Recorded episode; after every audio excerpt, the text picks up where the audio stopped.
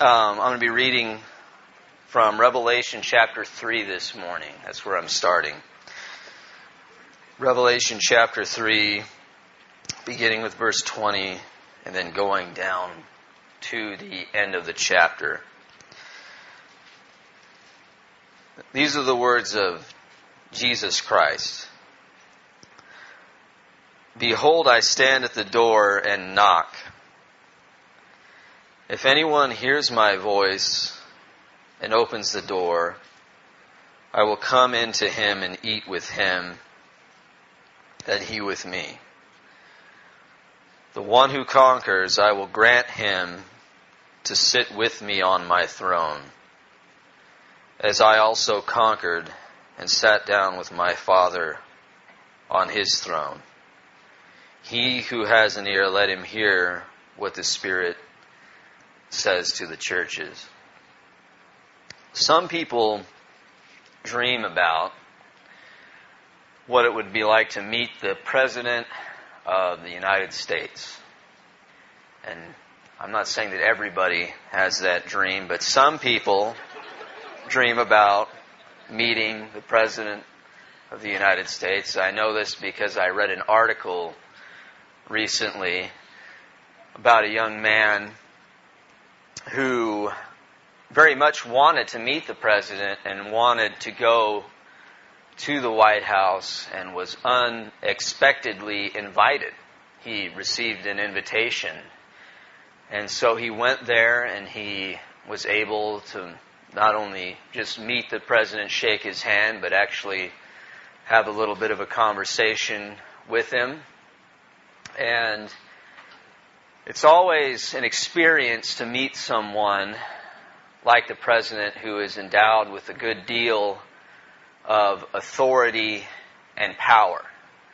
So you can imagine that this experience did make quite an impact on this young man, which is why he wrote about it. But imagine what it would be like if you were meeting the President and he invited you into his Oval Office and close the door, and it's just you and him, and he says to you, take a seat, and you and me are going to run this country together from now on. That would probably be quite a shock, to say the least. It would be for me. And if it sounds like a fairy tale, we should really consider more carefully the words that I just read. When Jesus says, to the one who overcomes, I will grant the right to sit with me on my throne. We are all of us as Christians called to be a royal priesthood. And I believe that these words are true. That we are called to live and reign with our Lord Jesus Christ. But as astonishing as this offer from God is, what's even more astonishing is how many people care next to nothing about it because they are clinging to their own poverty-stricken ideas of what freedom and leadership are all about. What it means to be free. What it means to rule. In the world's dictionary, freedom means doing whatever you want to do, whenever you want to do it, and not having to face any restrictions or friction from anyone or anything outside of yourself. That is freedom. So having everything you want, the car you want, house you want, family you want, the job that you want, or if you don't want a job, you don't have a job. And that's freedom. And likewise, when it comes to leadership, what is leadership? Well, leadership is having the authority to tell people what to do. People who are beneath you and people who have to listen to what you say. That's being a leader. And when we move from these concepts to the concept of servanthood, that's considered the opposite of freedom. To be a servant and have to submit to someone else's authority, to have to sacrifice your own desires to meet the desires of others. And that is the mode of life that many people, if they had it in their power, I think would most likely be to reject. But what are God's thoughts? And how does Jesus Christ rule? And if we go to the book of Philippians chapter 2, the Apostle Paul gives us some insight into this mystery. Philippians chapter 2, I want to read verses 6 through 11.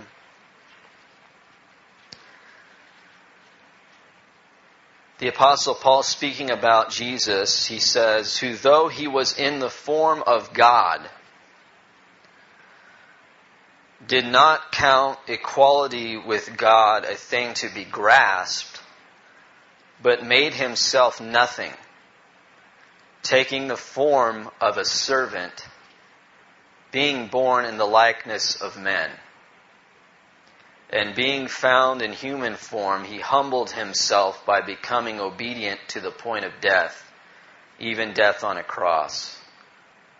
Therefore, God has highly exalted him and bestowed on him the name that is above every name, so that at the name of Jesus every knee should bow in heaven and on earth and under earth, and every tongue confess that Jesus Christ is Lord, to the glory of God.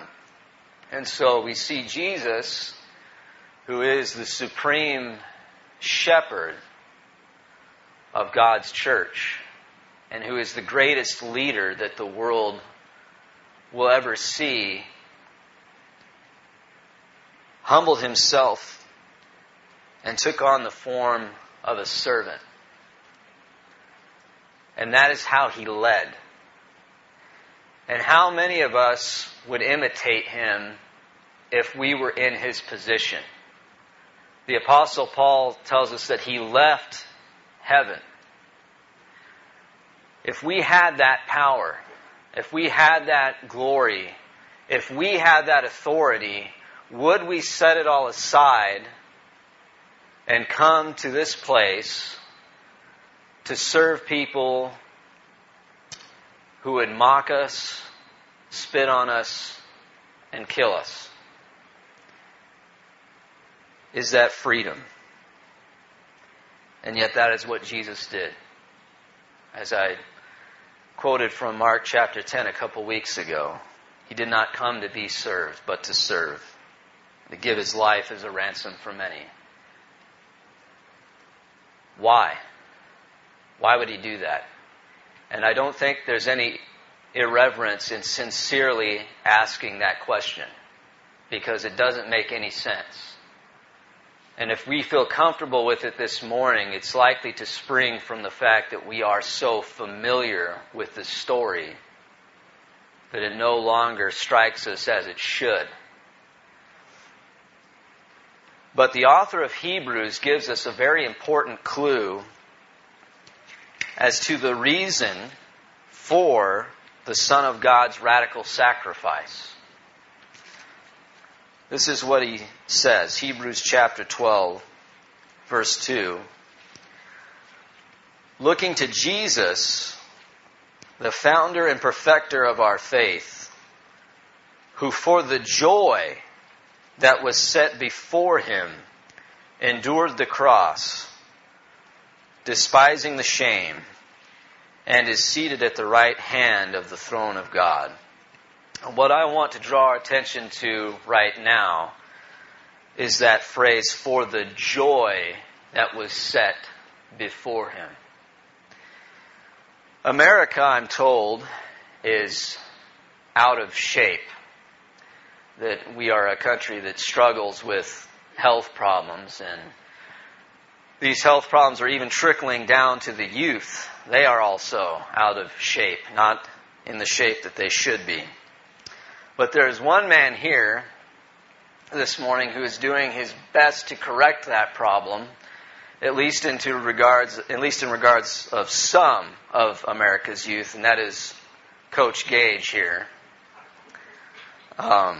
Coach Gage is the football coach at ICS, and you need to know that football is not a compulsory sport at the school. You don't have to do it.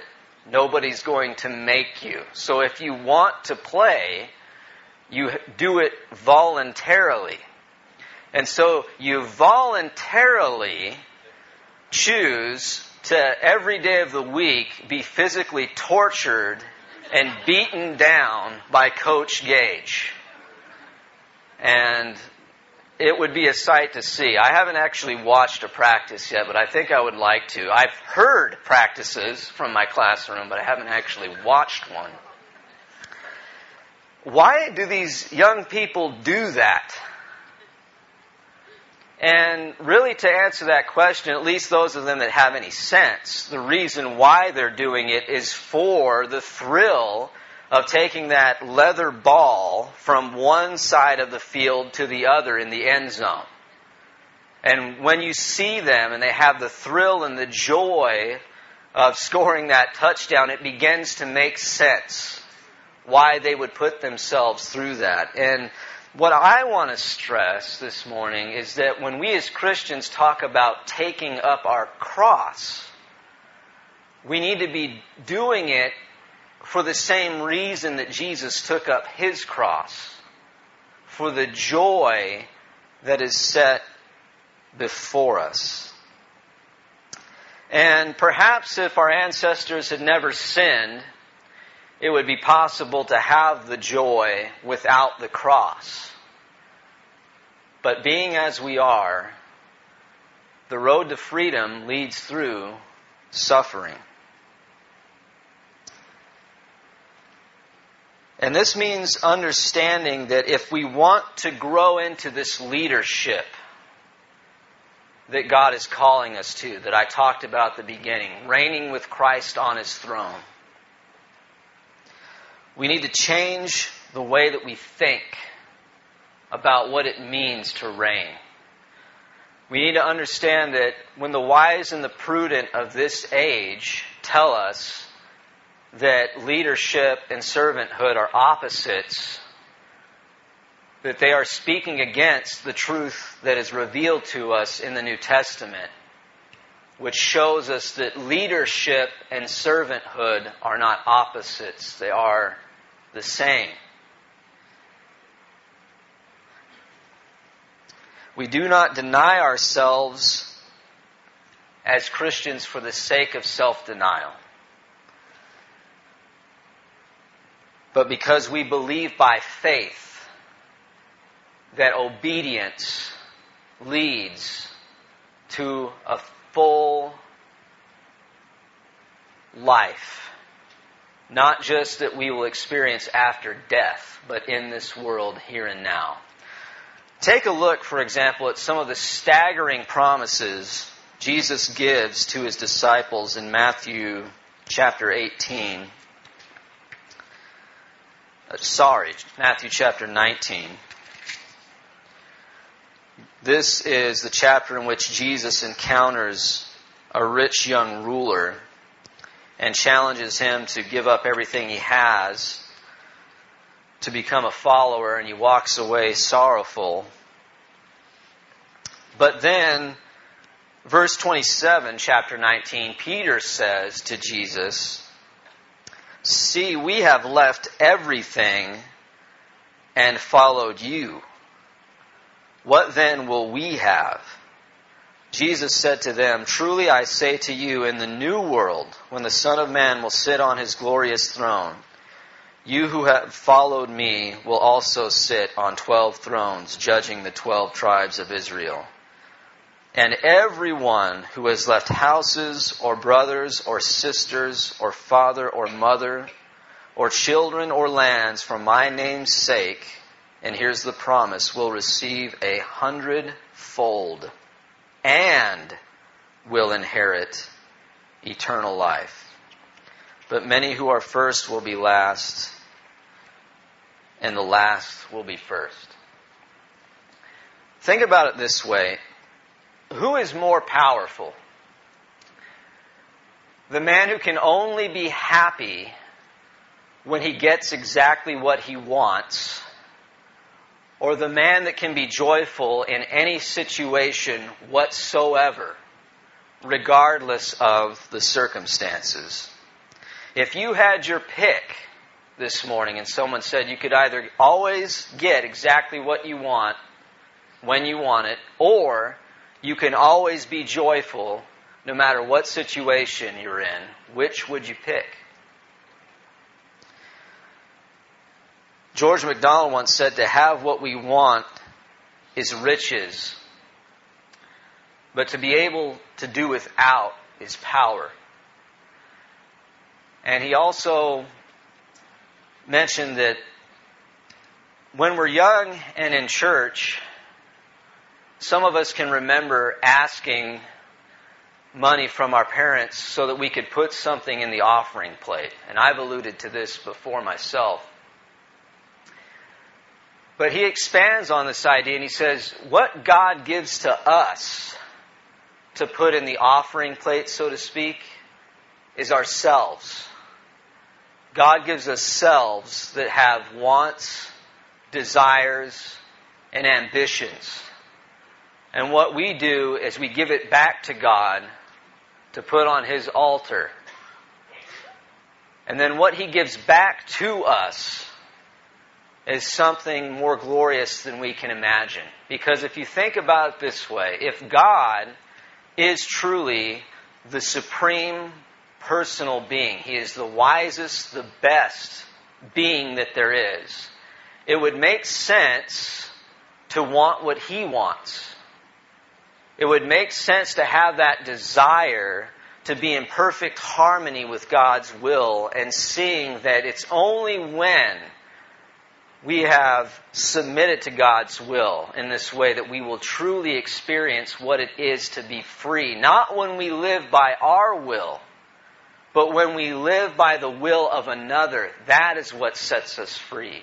That is what makes us the kings and the queens of the kingdom of God. A reality which any of us can begin to experience at any time if we will just surrender our lives to God. And I know that this sounds a little bit like foolishness to some, to those who knowingly or unknowingly worship selfishness or money or whatever else. But like anything else, I believe a sensible person will put it to the test. I mean, we can form some hypotheses here this morning that I think will give us some real insight if we will just take the time to think about it. What man is likely to be the true leader of his household? And what I'm talking about is a man who is likely to be seen by his family as being a good leader. Is it going to be the father who insists on his own way all the time, who lords it over his wife and his children, demanding, difficult to please? Is that the father who's a true head of a household? Or would it be the father who realizes that being the leader means serving his family?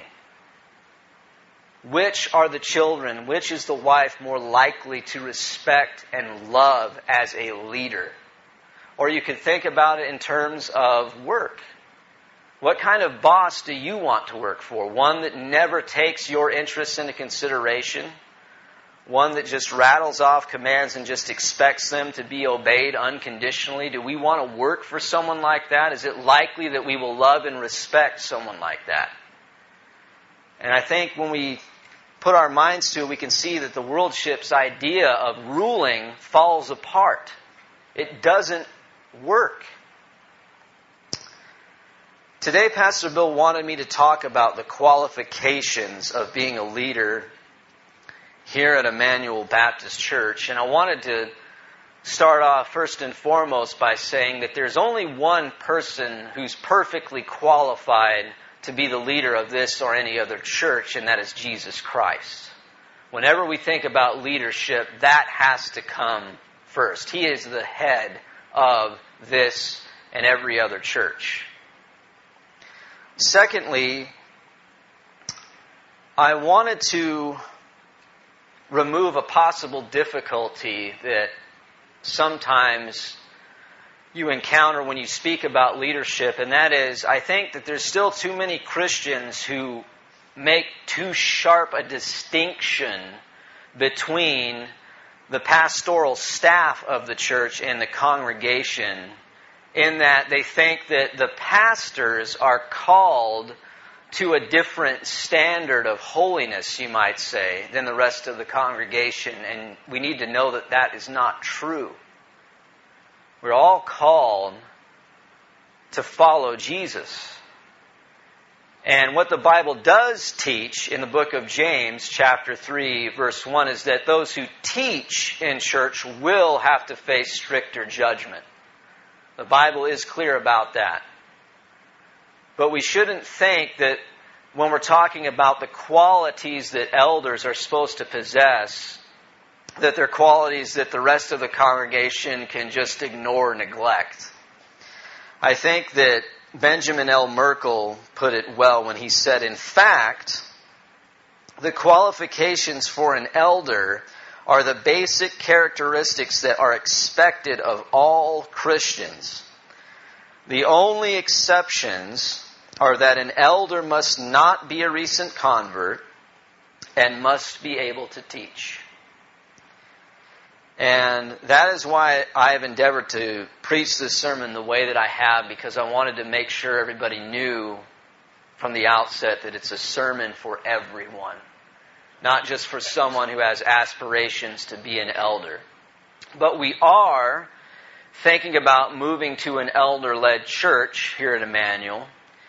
And Pastor Bill is going to talk about this more next week. And what that means is that we are going to soon begin the process of selecting elders. And so I'm going to conclude my message now where I might have began it by looking at some of those qualifications in 1 Timothy chapter 3. 1 Timothy chapter 3, beginning with verse 1.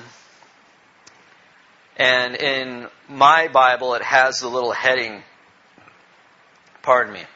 qualifications for overseers. And at Emmanuel, we're treating overseer and elder as identical words, just to give you a heads up. So let me read this, and then we'll pray.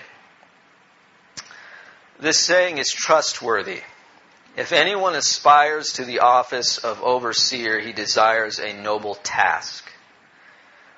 Therefore, an overseer must be above reproach, the husband of one wife. And let me make a little note there. We would be willing to consider single people as potential elders of the church. So when Paul writes to Timothy and he talks about one wife, what he means is that if you are married, you need to be a one-woman kind of guy, or we're not going to consider you.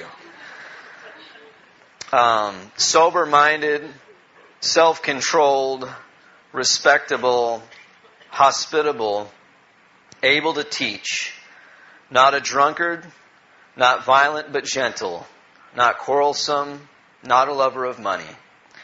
He must manage his own household well, with all dignity, keeping his children submissive. For if someone does not know how to manage his own household, how will he care for God's church? He must not be a recent convert, or he may become puffed up with conceit and fall into the condemnation of the devil.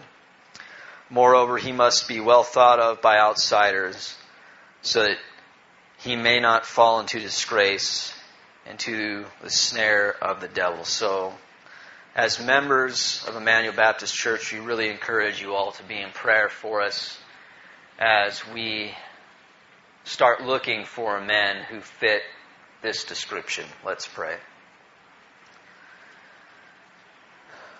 Father, we praise you for giving us the life of your Son. And we would ask that you would give us the grace to grow into the leaders that you have called us to be, whether at home or at work or in the church. I pray that everyone would leave this place this morning thinking about you. I pray that we wouldn't forget you when we're doing the small things, and that we would remember you when we're doing the larger things, God. We thank you that you are who you are. Have mercy on us and give us the mind of Christ, that we might think your thoughts and judge your judgments. We recognize you as the fountain of our being, Holy Father. We praise you and exalt you in Jesus' name. Amen.